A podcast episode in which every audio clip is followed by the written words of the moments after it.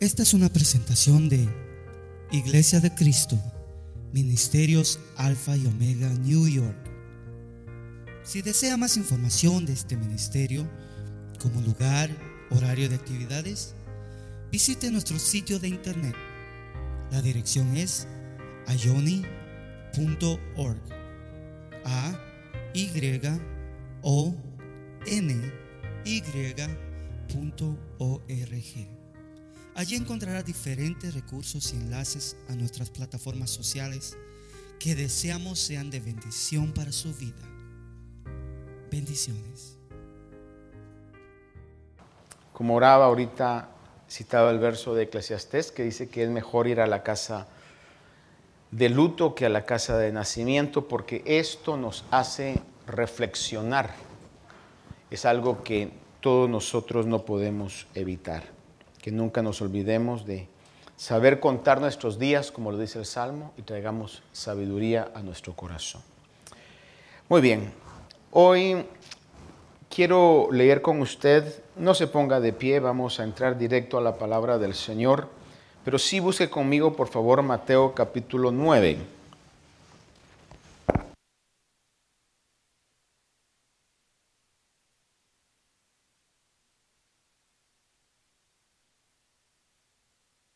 Mateo capítulo número 9.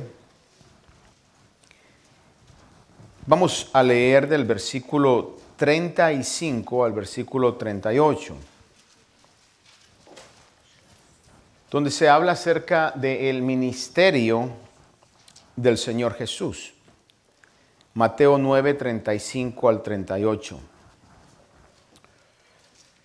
Dice así el relato, y Jesús recorría todas las ciudades y aldeas, enseñando en las sinagogas de ellos, proclamando el Evangelio del reino y sanando toda enfermedad y toda dolencia.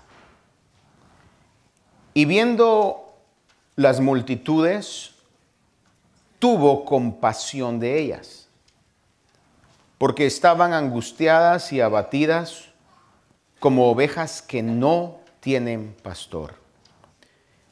Entonces dijo a sus discípulos, la mies es mucha, pero los obreros pocos. Por tanto, rogad al Señor de la mies que envíe obreros a su mies. Este pasaje que el Señor inquietaba en mi corazón poder compartir, estudiarlo y poder compartir con ustedes. Nos habla acerca del ministerio, de la función que Jesús estaba haciendo cuando Él corporalmente estuvo ministrando en la región de lo que hoy se conoce como Israel. Y el objetivo que el Señor pone en mi corazón es que podamos nosotros imitar esa conducta. Podamos sacar una enseñanza y poder imitar la conducta del Señor Jesús en el ministerio, en la obra que cada uno de nosotros debemos hacer. Yo creo totalmente 100% de que cuando el Señor nos salva, nos salva para poder hacer con nosotros y por medio de nosotros obras buenas. La palabra así lo dice. Que Él ha determinado desde tiempos antiguos buenas obras para que nosotros caminemos sobre ellas. Dios en su misericordia y su gracia nos ha dado facultades, nos ha dado talentos, nos ha dado habilidades, nos ha dado recursos, nos ha proveído tiempo, nos ha dado bendiciones. Y desea el Señor que nosotros podamos ponerla a su servicio, y que a través nuestro el mundo pueda ver la gloria de Dios. Una de las cosas que el Señor ha inquietado mucho mi corazón durante varias semanas ya es poder insistir en el hecho que todo lo que hagamos pueda ser para la gloria de Él. La palabra lo dice así. El apóstol Pablo hablando a la iglesia de Corinto dice, todo lo que hagáis, hacedlo para la gloria de Dios. Si usted y yo verdaderamente, debo decir esto, verdaderamente haciendo un, un análisis en nuestra vida, podemos vivir bajo ese principio. Por la autoridad de la palabra de Dios me atrevo a decir que usted va a tener una vida bendecida en todos los aspectos.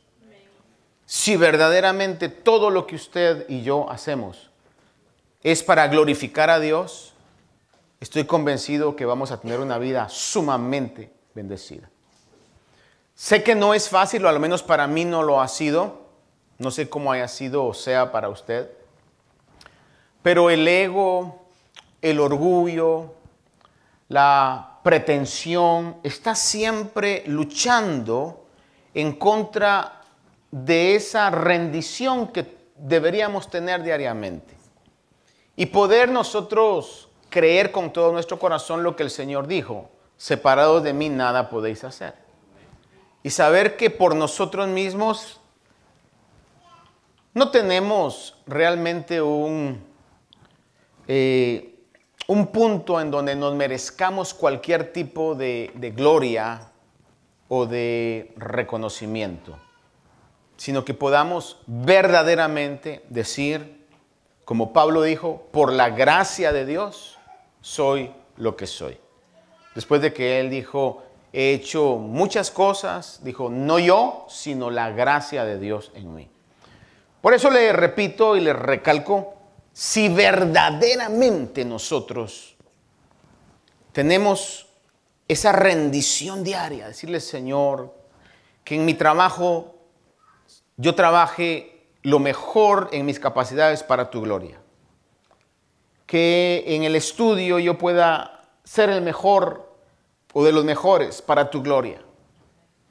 Que en las bendiciones que me has dado puedan ser como un reflejo de tu gloria. Si verdaderamente esa es nuestro deseo, nuestra intención, nuestra visión y nuestro estilo de vida, estoy garantizándole por la palabra de Dios que nos va a ir muy bien. Mucho mejor lo que humanamente pudiéramos lograr.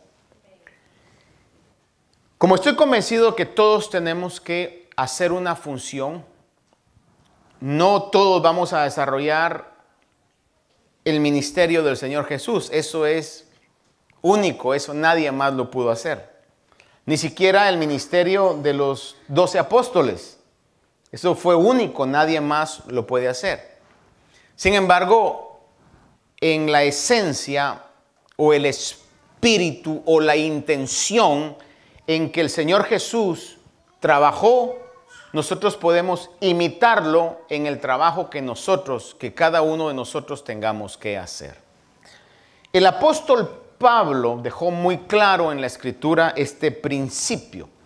Y el apóstol Pablo nos motiva a que imitemos a Pablo o lo imitemos a él en lo que él imitó a Jesús, en lo que él imitó al Señor Jesús. Le voy a leer tres versículos. El primero de ellos, primera de Corintios 4, 16, el apóstol Pablo dice, por tanto os exhorto, ese exhorto es, los animo. Muy importante que no confundamos la palabra exhortación, porque hay alguien que solo se la pasan regañando y dicen, yo tengo el ministerio de la exhortación. No, usted tiene el ministerio del regaño. Y tenga cuidado, no vaya a ser que sea movido por amargura, porque eso no va a edificar. Exhortación es animar, es alentar. Dice, por tanto os exhorto, 1 Corintios 4, 16, sed imitadores míos. Pablo dice, sed imitadores míos. Y aclara en el capítulo 11, verso 1, que dice, sed imitadores de mí, como yo también lo soy de Cristo. En Filipenses capítulo 3, verso 17 al 19, le leo y dice, siempre el apóstol Pablo habla y dice, hermanos, sed imitadores míos y observad a los que andan según el ejemplo que tenéis en nosotros. Es decir, que Él no se individualiza, no se exclusiviza diciendo yo soy el único al que deben de imitar, sino que dice, observad también el ejemplo de los que tenéis enfrente o lo que tenéis en nosotros. En otro pasaje habla, dice que imitemos la conducta de los líderes considerando, o omitemos su fe considerando su conducta, considerando el resultado de su fe y de su conducta. Pero en este versículo de Filipenses añade y dice, porque muchos andan, no son pocos. Oiga lo que dice la palabra, porque muchos andan, como os he dicho muchas veces y ahora os lo digo, aún llorando. Era tal la carga espiritual que Pablo sentía al ver ese caos en, la, en el servicio a Dios, que les dice, les he dicho esto muchas veces, hoy se los digo una vez más y se los digo llorando. Dice, Muchos andan, como os he dicho muchas veces, y ahora os lo digo aún llorando, que son enemigos de la cruz de Cristo. Ese es un término sumamente delicado que espero que ninguno de nosotros podamos hacernos acreedores de ese título. Que nos conozcan en el mundo espiritual como gente que ama a Dios que les sirve a Dios, que alaba a Dios, y no que nos conozcan en el mundo espiritual como este es uno de los enemigos de la cruz de Cristo o es una de las enemigas de la cruz de Cristo. ¿Cuáles son las características que la palabra nos pone? Dice, cuyo fin es perdición, cuyo Dios es su apetito y cuya gloria está en su vergüenza los cuales piensan solo en las cosas terrenales. Repito esto, el fin de los enemigos de la cruz de Cristo es perdición, su Dios es su apetito, y no hablo nada más del apetito físico, sino de todos esos deseos, eh, no meramente de comer algo, sino de tener y alcanzar y hacer cosas para nosotros mismos y cuya gloria está en su vergüenza. Este, esta frase lo que da a entender es que su conducta vergonzosa a ellos les trae gloria, o sea, se jactan aún de esas situaciones. Dice, los cuales piensan solo en las cosas terrenales. Yo sé que es imposible solo pensar en las cosas celestiales. Porque estamos en un mundo donde todavía somos terrenales, en un mundo terrenal, y todavía usted tiene que pensar en las cosas de su trabajo, en las cosas de su empresa, en las cosas de su negocio, en las cosas de la escuela, en situaciones legales. Estamos todavía siendo afectados por todo el movimiento de las cosas terrenales. Por eso la palabra dice que los enemigos de la cruz de Cristo solo piensan en las cosas terrenales y no en las celestiales.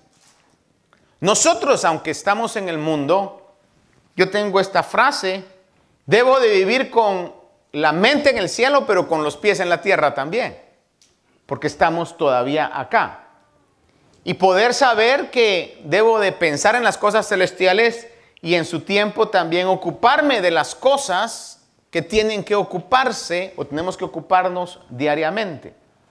Pero la característica de los enemigos de la cruz de Cristo es que solo piensan en las cosas de la tierra.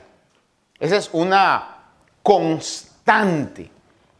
¿Cómo identificar que alguien está en ese rumbo de ser enemigo o enemiga de la cruz de Cristo? Es porque solo está pensando en las cosas terrenales. Y todo va a su persona, todo termina en él o todo termina en ella. Y esta conducta es contraria, es antagónica esta conducta pelea en contra de la cruz de Cristo. La cruz de Cristo en sí es sinónimo de la muerte de Cristo o es sinónimo de los sufrimientos que Cristo sufrió, de los cuales el apóstol Pablo se sentía dichoso de ser participante o coparticipante de los sufrimientos de Cristo. Mire qué diferente mentalidad.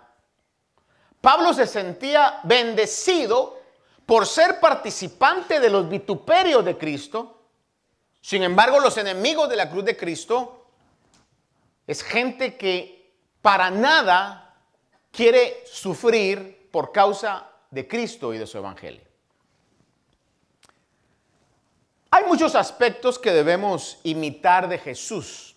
Como decíamos, estudiábamos el domingo anterior, el ejemplo de una vida de oración que tanta falta nos hace a todos, poder tener una constante vida de comunión con Dios y que como el Salmo dice, le busquemos mañana, tarde, noche, en cualquier lugar, cualquier hora del día, cuando tengamos la oportunidad, podemos hablar con Dios y necesitamos tener esa dependencia como la que Jesús tuvo. Hay muchísimos aspectos que debemos imitar. Por ejemplo, esa vida de oración que es fundamental.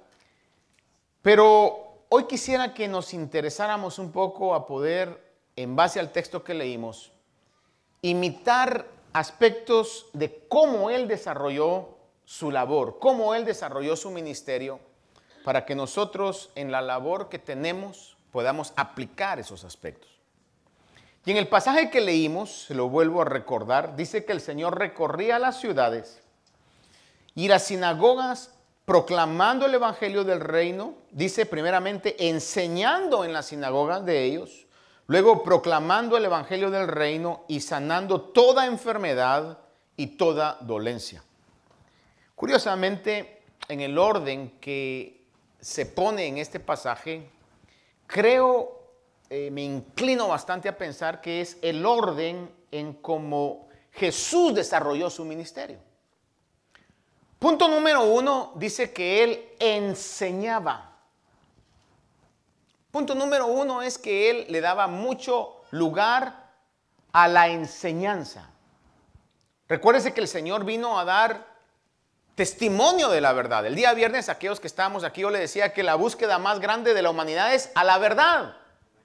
Y el Señor dijo, yo soy el camino, yo soy la verdad. Él es la verdad. Habló del Espíritu Santo y, y habló acerca de que el Espíritu Santo era el Espíritu de verdad. La función del Espíritu Santo es que nos guiaría a toda la verdad. Y el Salmo dice que su palabra es verdad y la suma de su palabra es verdad. Entonces el Señor, como una parte número uno de su agenda, era enseñar, enseñar, enseñar. Enseñaba. Hay varios pasajes, le voy a leer dos nada más que se refieren a esto. Marcos capítulo 6, verso 34. Dice, al desembarcar, él vio una gran multitud y tuvo compasión de ellos porque eran como ovejas sin pastor, y comenzó a enseñarles muchas cosas. Vea cómo es que la palabra dice que comenzó a enseñarles y no dice pocas cosas, sino muchas cosas. ¿Qué lo motivó a enseñarles muchas cosas? ¿Cómo los vio? Los vio abatidos, los vio angustiados. Y pone el claro ejemplo, dice que los vio como ovejas sin pastor.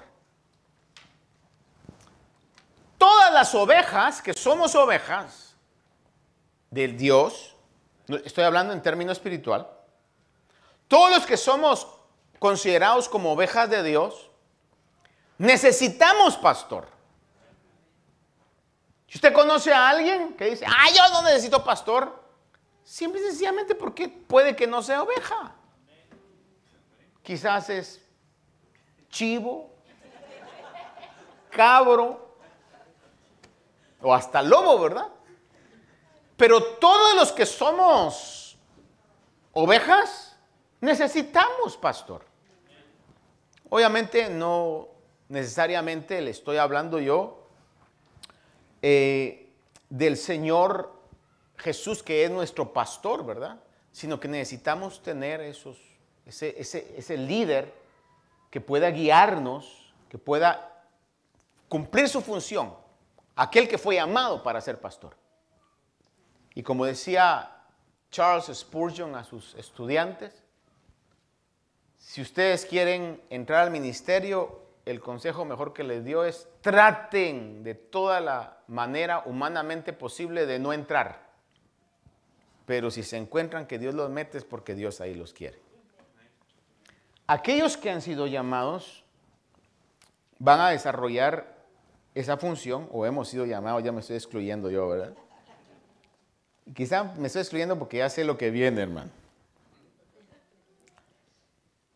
Porque imitar al pastor de pastores Qué difícil, hermano. Pero obviamente es a través del Espíritu de Dios que puede capacitarnos a todos. Y hablo de no solamente pastores, sino líderes también, que desarrollan una labor pastoral. Es a través del Espíritu Santo de Dios que podemos imitar esta conducta del Señor. Pero vea usted que dice que comenzó a enseñarles y dice muchas cosas. Mateo 13, del 53 al 54, dice, y sucedió que cuando Jesús terminó estas parábolas, se fue de allí y llegando a su pueblo les enseñaba en la sinagoga. Seguía enseñándoles. De tal manera que se maravillaban y decían, ¿dónde obtuvo este, esta sabiduría y estos poderes milagrosos? Para que tuviera la capacidad de enseñarles muchas cosas era porque había tenido una dosis de sabiduría sobrenatural.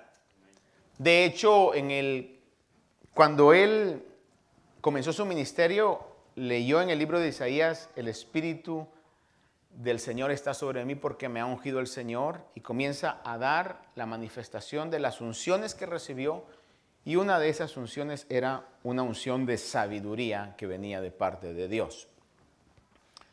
Ahora, el pasaje que leímos dice que iba el Señor recorriendo las ciudades, enseñando y luego proclamando el Evangelio. Esa palabra proclamando es la palabra que puede entenderse como predicando. La predicación es distinto a la enseñanza porque la enseñanza es más, diríamos, profunda, quizás más metódica. Sin embargo, la predicación es como un anuncio, como una proclama, que se manifiesta mucho a veces en el mensaje que se lanza a multitudes que no conocen de la palabra del Señor inconversas o no creyentes. Por ejemplo, una proclama, arrepiéntanse porque Cristo viene pronto. Arrepiéntanse porque el tiempo se acerca. Las proclamas que hacían en el libro de los Hechos, la iglesia, Juan el Bautista las hizo, el Señor mismo, el Señor Jesús lo hizo. Arrepentidos y convertidos porque el reino de los cielos se ha acercado. O la proclama que quizá Noé hizo cuando predicó que entraran al arca porque iba a haber una destrucción repentina o la proclama que Jonás dijo en Nínive, un mensaje muy corto. Así dice el Señor, una proclama, de aquí a 40 días Nínive será destruida. Entonces Jesús no solamente iba enseñando, sino había momentos en los que iba proclamando, hacía proclamas, hacía esas predicaciones o predicando. Lucas 4, versículo 42 al 44 leo y dice, cuando se hizo de día, salió y se fue a un lugar solitario y las multitudes le buscaban y llegaron a donde él estaba y procuraron detenerle para que no se separara de ellos. Pero él les dijo, también a las otras ciudades debo anunciar las buenas nuevas del reino de Dios. Ahí estaba el Señor proclamando, estaba anunciando. Porque para esto yo he venido, y dice, y predicaba en las sinagogas de Judea. Vea cómo el texto nos aclara entonces que ese anuncio, esa proclama es sinónimo de la predicación. Dice que predicaba en las sinagogas de Judea. Entonces, de una u otra manera, la enseñanza es distinta a la predicación pero son de igual importancia. Porque cada cosa tiene su lugar. Es como si yo le dijera, si usted va a comer y le ponen una cuchara y un tenedor, ¿cuál es más importante? Pues los dos, ¿verdad? Porque depende qué le van a servir. Imagínense comiéndose la sopa con tenedor. O, qué sé yo, poniendo la cuchara y, y, tratando de cortar con la cuchara la carne porque no hay tenedor. O sea, depende la ocasión, depende, hermano, el, la circunstancia. Ahí es donde tenemos que aplicar la herramienta correcta. Por ejemplo, decía alguien, estaba estudiando acerca de esto y alguien decía en relación a la labor pastoral o a la labor ministerial, que en el libro de los Hechos se delegaron funciones a los diáconos para que atendieran las cosas que conciernen al funcionamiento de, las, de la iglesia. Y los apóstoles dicen, porque no es conveniente que nosotros atendamos a las mesas y descuidemos la palabra y la oración. Y decía esta persona, hablándole a, pastores, decía, la gran mayoría nos dedicamos más a la palabra que a la oración. Es como una constante a veces. Sin embargo, Aún el libro de los Hechos, fíjese que lo pone al revés, a la oración y al ministerio de la palabra, como dándole más énfasis a la oración. Y decía esta persona, y me llamó mucho la atención, haga de cuenta que usted va en un avión, velocidad crucero, 30 mil pies de alturas. De repente el piloto dice, señores, tenemos una necesidad de poder eh, dejar caer un ala. ¿Cuál ala a ustedes les parece bien que dejemos caer? ¿Cuál van a dejar caer? Sea a la derecha, sea a la izquierda. El avión se viene al suelo. Entonces, es tan importante lo que el Señor nos ha dado y saber aplicarlo. Igual la enseñanza y la predicación. A veces hay que enseñar, a veces hay que predicar. Pero aparte el Señor dice que iba enseñando, predicando y también iba sanando no solamente enfermos del cuerpo, sino más aún del, alma. Dice, sanando toda enfermedad y toda dolencia. Hay momentos en los que necesitamos que el poder de Dios haga esas señales sanando enfermedades, dolencias físicas y espirituales, que las Enfermedades espirituales yo les llamaría liberaciones. Cuando Dios nos libera de situaciones o enfermedades espirituales. Que ninguno de nosotros, creo yo, o si alguien está, por favor, me perdona lo que voy a decir. Pero creo que ninguno estamos excluidos de estar enfermos espiritualmente.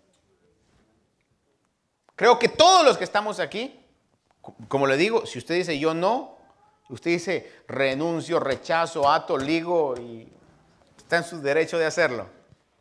Pero creo que todos, y no es porque yo le sepa nada a nadie, aunque sí sé algunas cosas. Pero creo que todos tenemos enfermedades espirituales que necesitamos que el Señor sane completamente. Y a eso yo le llamo liberaciones en algún momento. No todo, por supuesto, pero que Dios nos libere de eso. Y el Señor iba enseñando, iba predicando, iba sanando también enfermos físicos, iba sanando enfermos espirituales. Viene a mi mente ahorita la memoria de aquel paralítico que aquellos amigos bajaron en el techo. Y que me imagino todos los incrédulos y todos los enemigos del Señor, cuando aquel bajó y, el Señor viene y le dice, hijo, tus pecados te son perdonados. Ah, me imagino que en un unísono, en un coro, todos han de haber dicho, ¡ah! Alguno ha de haber dicho, eso hasta yo lo digo. Alguno ha de haber pensado eso. Lo que no sabían era que después iba a decirle, después de lo más importante para él, para Jesús, lo más importante es la salud espiritual que la salud física. Por eso le voy a decir algo, mire, si una dolencia si una enfermedad o una condición lo tiene a usted buscando a Dios, gloria a Dios por eso, hermano. Porque quién sabe si sanos estuviéramos buscando a Dios. Si problemas nos tienen a nosotros humildes delante de Dios, buscando y dependiendo, Dios bendiga esas situaciones. Porque el Señor dijo, es mejor, usando esta alegoría, es mejor que si tu mano derecha te es ocasión de caer, la cortes.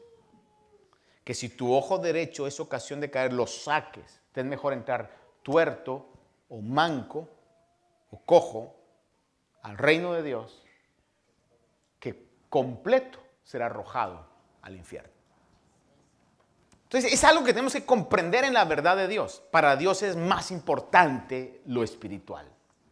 Así que si usted le ha estado pidiendo, es Señor esto, y el Señor hasta, hasta ahorita le ha dicho, tranquilo, tranquila, yo estoy en control, ¿verdad? Sé lo que me estás diciendo, pero no se lo ha concedido, Dios sabe mejor que nosotros por qué permite las cosas, hermano.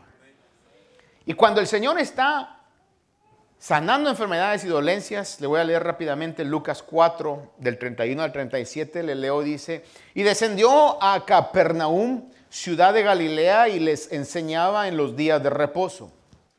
Y se admiraban de su enseñanza porque su mensaje era con autoridad. Y estaba en la sinagoga un hombre poseído por el espíritu de un demonio inmundo y gritó a gran voz, déjanos que tenemos que ver contigo Jesús de Nazaret. ¿Has venido a destruirnos? yo sé quién eres, el santo de Dios. Jesús entonces lo reprendió diciendo, cállate y sal de él. Y después que el demonio lo derribó en medio de ellos, salió de él sin hacerle ningún daño. Y todos se quedaron asombrados y discutían entre sí diciendo, ¿qué mensaje es este? porque con autoridad y poder manda a los espíritus inmundos y salen, y su fama se divulgaba por todos los lugares de la región circunvecina. Es decir, que el Señor enseñaba, predicaba y cuando era necesario, hacía uso del poder milagroso y echaba fuera demonios y, sanaba. Ahora, Jesús se movía en las regiones enseñando, predicando, sanando enfermos. Y cuando llegó en esa oportunidad a ese lugar y en otras oportunidades también como lo leímos, y veía las multitudes, veía una característica en las multitudes. Y eso es algo muy importante que en lo que Dios quiere que usted y yo hagamos, podamos comprender y no nos olvidemos. Lo que el Señor miraba en las multitudes, o cómo Jesús miraba a las multitudes, dice que las veía angustiadas y abatidas. La palabra angustiada o la palabra angustia se define como el estado de intranquilidad o inquietud muy intensas, causado específicamente por algo desagradable o por la amenaza de una desgracia o un peligro. Creo que no necesitamos nosotros la definición eh, de diccionario para saber qué es una angustia, porque todos hemos tenido algún tipo de angustia. Eso es lo que el diccionario define, pero todos hemos experimentado en algún momento haber estado angustiados. Es decir, la angustia es un sentimiento de preocupación elevado, con esteroides, ¿verdad? O sea, sumamente grande. Es una preocupación grandísima, hermano, que lo hace a usted tener aún reacciones físicas. Pero a este punto no solamente las miraba angustiadas, sino que dice que las miraba abatidas. El abatimiento es un estado de la persona, y escuche esto, que ha perdido la fuerza física o moral, la energía o el ánimo. Y estoy seguro que todos en algún momento hemos experimentado también el abatimiento. Quizás alguno vino abatido hoy, donde posiblemente dijo, y Dios que nos conoce sabe que quizás aún en algún momento lo dijimos. Ay, Dios mío, hoy es domingo. No tengo nada de ganas de levantarme y menos de ir a la iglesia. Nadie aquí dijo eso. Los que lo dijeron no vinieron, pero si alguno vino. Quizás le pasa cuando tiene que ir a trabajar, especialmente los lunes o después de un long weekend o de una semana de vacaciones, ¿verdad? ¿Qué sé yo? Pero aparte a veces los problemas también, las situaciones, llegan a cargar tanto y como dice el dicho, no es lo duro, sino lo tupido, lo que nos abate. Y aún la fuerza física y la fuerza emocional se decae. Ya no tenemos esa chispa. You don't have the zest of living anymore. Ya no tiene usted esa energía, aquella energía contagiosa que quizá manifiesta. Ya no es aquel tipo de persona que cuando entra a un lugar, el lugar se ilumina con su presencia. ¿Hay tipos de personas así? ¿No se ha dado cuenta usted? de que todo está, y de repente entra la persona y todo como se alegra, dice, ah, ya se puso bueno todo esto, ya, ya vino fulano, ya vino Mengana, ya vino esta persona.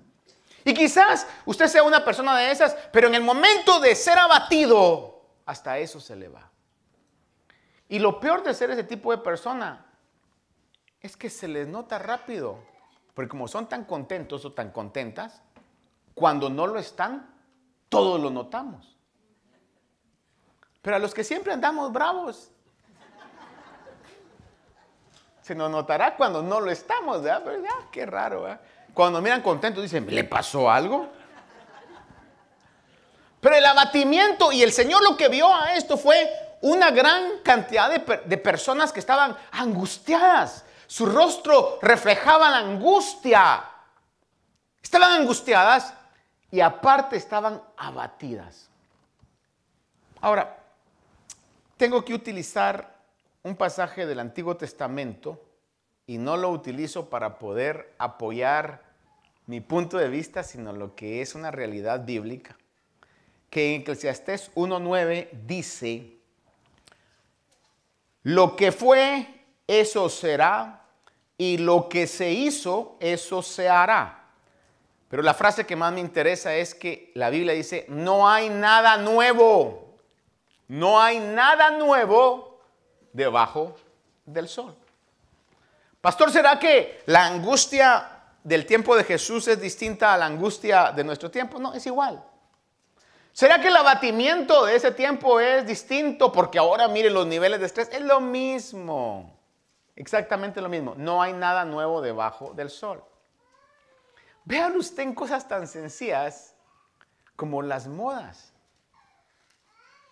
Le aseguro, mire, mire, mire cómo soy yo de atrevido esta mañana. Le aseguro que dentro de poco tiempo va a comenzar a salir la moda que estuvo de moda en los setentas.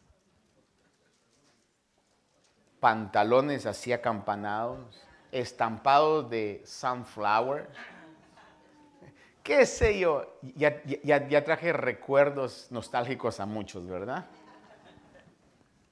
La moda, como decía un, pensador, es un sujeto tan abominable y tan despreciable que se tiene que estar cambiando cada cierto tiempo porque no se aguanta.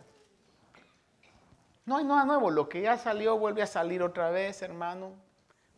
Aún en formas o filosofías o pensamientos, dicen, ay, ahora con lo que han salido. Mire, lo que hayan salido ahora ya salieron antes. Por eso es que la palabra de Dios desde el siglo primero nos viene alertando de las falsas doctrinas, de las falsas enseñanzas, de aquellos que lucran con el Evangelio. Pastor, qué tremendo, ahora todo mundo lucrando con el Evangelio. Siempre ha sido así. Por eso en la palabra del Señor ha quedado establecido cómo poder defendernos en contra de eso. Y de la misma manera, la situación de mucha gente sigue siendo igual. Están abatidas y están angustiadas. Y fue lo que Jesús vio. Y es lo que nosotros, si queremos imitar a Jesús, tenemos que saber también que mucha gente alrededor nuestro está abatida y está angustiada. Ahora, el punto es no solamente poder ver cuál es la situación, sino como le decía, saber aplicar la gracia, saber aplicar el don, el talento que Dios ha depositado en usted y en usted para poder llevar aliento a ese abatimiento y solución a esa angustia poder imitar al Señor Jesús. Como Él las vio en esa condición, comenzó a desarrollar su función, comenzó a desarrollar su ministerio.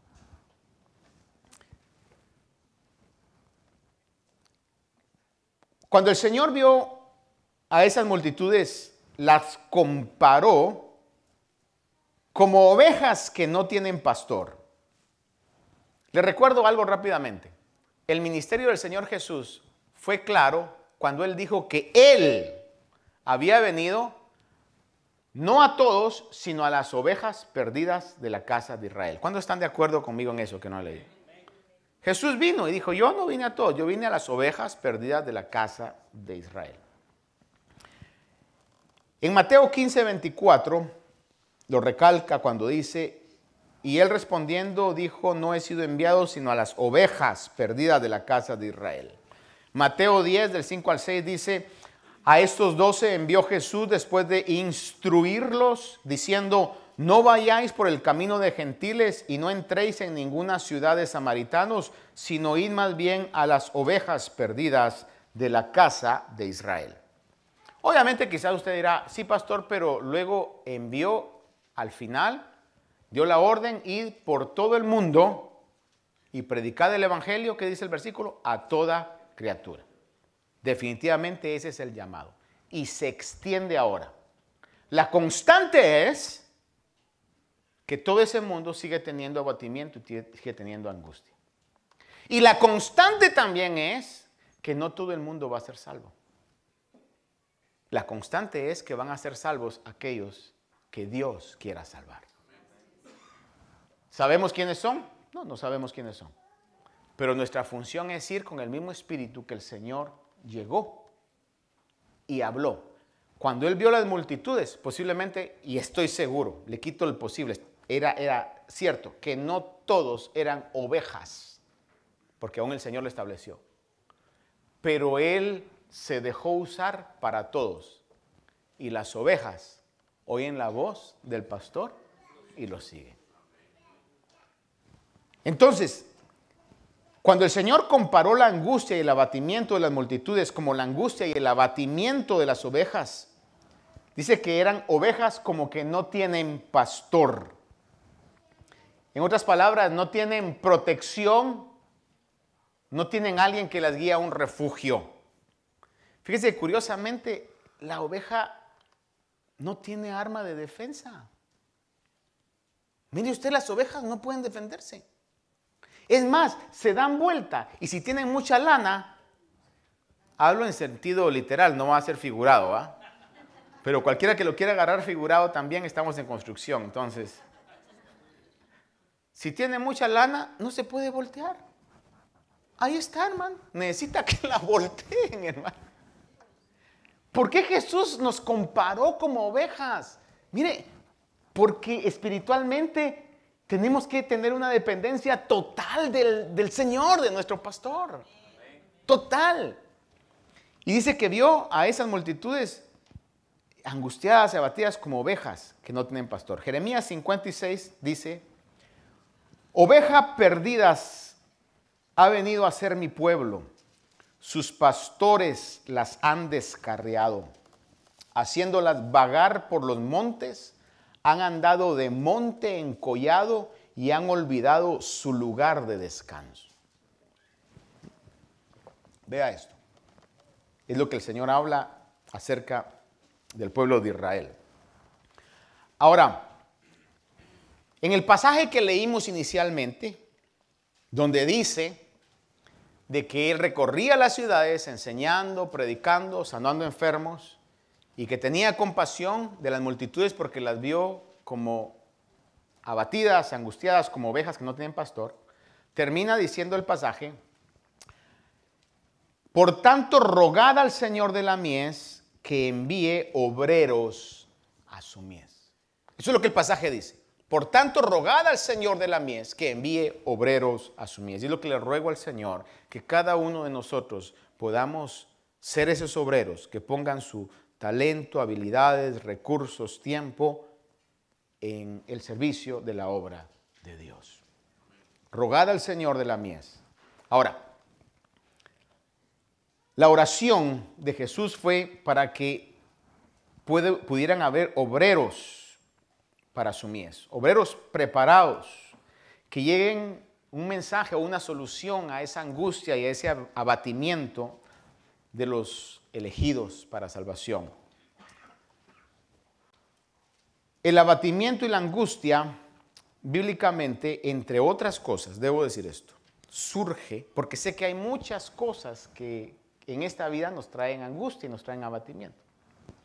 Pero quiero mencionar estos versículos rápidamente porque creo que la solución a todo la tenemos en Dios creo que la solución a toda angustia, a, todo tipo de angustia y todo tipo de abatimiento la tenemos en Dios.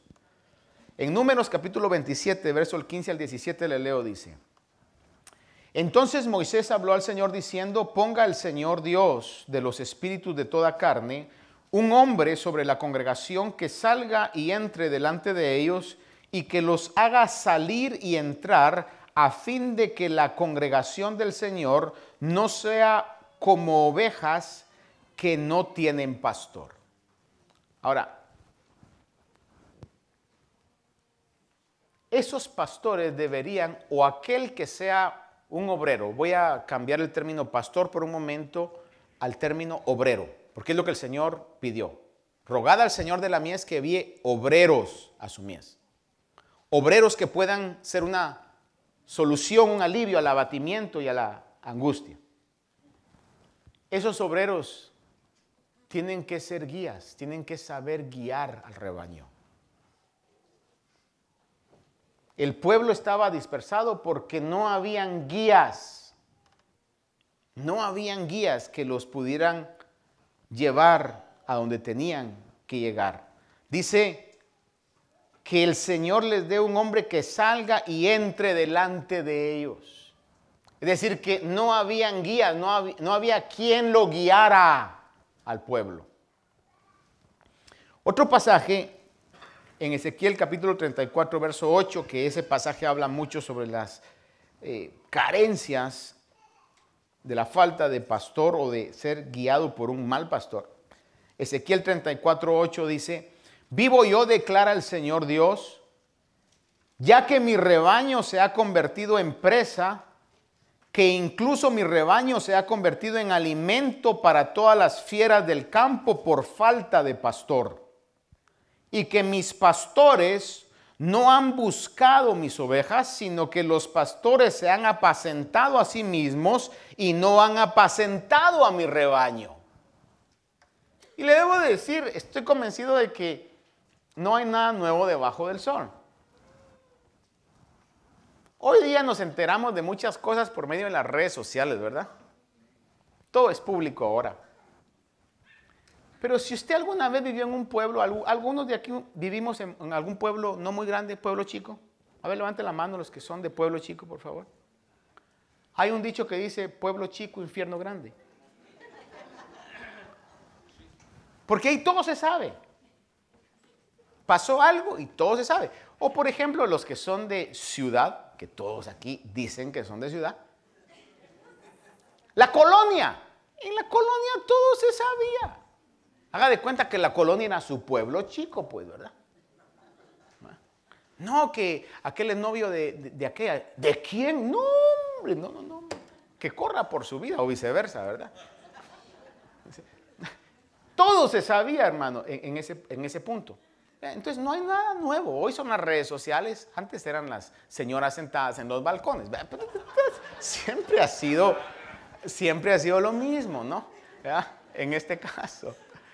Cualquier parecido es nada más casualidad, es el disclaimer ahí, ¿verdad? Pero entonces, hermanos, a través de las redes sociales, ese soy yo. El, área de chisme dentro de mí. Yo me doy cuenta a veces de la tremenda carencia de trabajo pastoral que hay en muchas iglesias. Porque los pastores solo salen a comer con pastores. Solo se juntan con pastores. O solo con líderes. Y a veces hay pastores que después dicen, ¿y por qué estará tan caótica la situación de la congregación local? Porque se la pasan nada más viajando en todo lugar. Y nunca atienden su iglesia. Predican de todos en su congregación, menos el pastor. Y a ustedes que son mamás, ¿verdad que son bastante delicadas con qué le van a dar a sus hijos? ¿O dejaría usted que hoy le diera de comer la vecina, mañana la tía, pasado mañana la abuela, luego una suegra, luego se lo empachan? No sé si todavía existe esa condición, ¿verdad? y le van a dar de todo, hermano. Y esa es la situación muchas veces, hermanos. Que los pastores, y aquí me voy a incluir yo, nos apacentamos a nosotros mismos. ¿Qué es eso? Buscamos nada más nuestro beneficio. Viendo que el Señor recalca, por eso le dije yo, no digo esto porque me viene a mí duro el asunto y a los ancianos que desarrollan una función pastoral también. Y a pastores de jóvenes que desarrollan una función pastoral también. Y a todo líder que desarrolla una función pastoral. Esa es la lucha. No pastorearnos a nosotros mismos. No tener nada más, me junto solo con fulano, con mengano, todo el tiempo. Pero quizás aquella persona que no tiene ningún amigo en la congregación, nadie le habla, nadie se junta con él o con ella porque no es de la foto. Porque no queremos gastar un tiempo o invertir un tiempo, sería lo correcto, de conocer a esa persona. Y quizás le vemos el abatimiento y quizás le vemos la angustia. Pero en nosotros, humanos, tenemos siempre esto. Voy a utilizar esto porque es una realidad. Y no se dirige solamente en una congregación, sino aún en las mismas casas. En mi casa yo me recuerdo que sucedía algo raro, porque los amigos de mis hermanos, los amigos de las amigas de mi hermana, amigos míos, llegaban a la casa y les gustaba estar en mi casa. Bueno, era mía, era de mis papás. Y cuando yo iba a las casas de ellos, sus casas eran mejores. Tenían mejores cosas. Comían mejor. Pero no sé por qué les gustaba estar en la casa. Hoy entiendo qué era lo que pasaba. De que se sentía un ambiente distinto a las otras casas. Y que de una u otra manera también se podía estar ministrando a la angustia y al abatimiento que sufrían en sus propios hogares. Entonces, esto es para todos nosotros, hermano. A mí me cae más duro. Luego a los ancianos. Nos cae más duro la responsabilidad. Pero es para todos nosotros que podamos imitar la conducta del Señor. De decirle, Señor, si me has dado algún recurso, algún talento, permite que lo pueda poner a tu servicio para poder ser una respuesta a la angustia y al abatimiento del mundo. ¿Cuántos aceptamos de parte de Dios esa exhortación? Y que el Señor nos dé la capacidad de ser instrumentos pero de ser obreros. Ahora usted me dirá, ¿y cómo le hago? Que esa, es la gran pregunta que al enfrentarme yo contra esto le digo, Señor, ¿y cómo le hago? Dios es tan bueno que nos ha dejado realmente su respuesta. Solo déjeme leerle otro pasaje final y luego le doy la respuesta que veo en la palabra de Dios. Entonces, una causa del abatimiento es que no hay una actitud pastoral hacia aquellas personas que necesitan esa guía, ese consejo. El abatimiento también llega por medio de mensajes mentirosos y eso es muy importante que lo reconozcamos. El abatimiento a veces llega por mensajes mentirosos, que se da mucho ahora. Señor me dijo que este año va a ser el mejor año de tu vida y es el peor de su vida, hermano. Señor me dijo de que fulano va a ser tu esposo y se casó con otra. Señor me dijo que ese trabajo es tuyo y lo corrieron. Ese tipo de situación, hermano, con tal de ganar la simpatía de las personas. Zacarías 10.2 dice, porque los terafines Terafín es un término para decir de los ídolos caseros, las estatuas caseras que se tenían. Los terafines hablan iniquidad y los adivinos ven visiones mentirosas y cuentan sueños falsos. En vano dan consuelo. Por tanto el pueblo vaga como ovejas, está afligido porque no hay pastor. Por eso la palabra de Dios nos dice en la carta de Pedro, hacemos bien en prestar atención a la palabra profética más segura, que es la escritura. Concluyo entonces. Segunda Timoteo 2.15, el apóstol Pablo le habla a Timoteo y le dice, el apóstol Pablo que estaba imitando a Jesús y que dijo en varias ocasiones, imítenme a mí en lo que yo imito al Señor Jesús.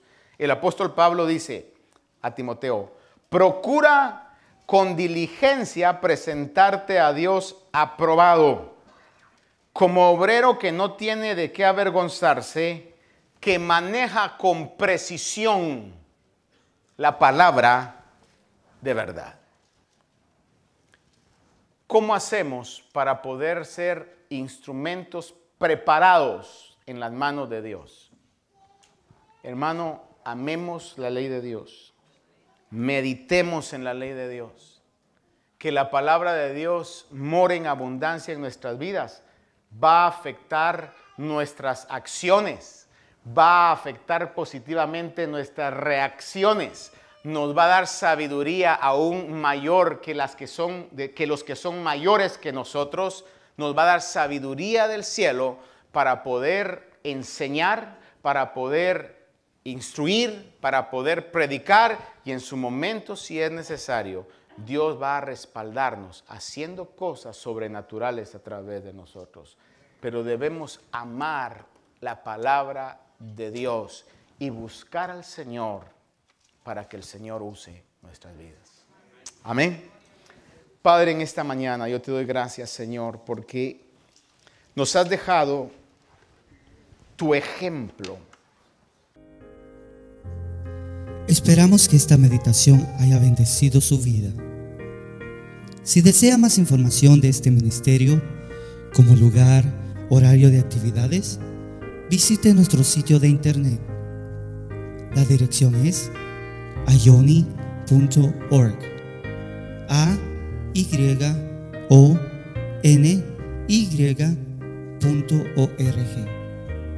Allí encontrará diferentes recursos y enlaces a nuestras plataformas sociales que deseamos sean de bendición para su vida. Bendiciones.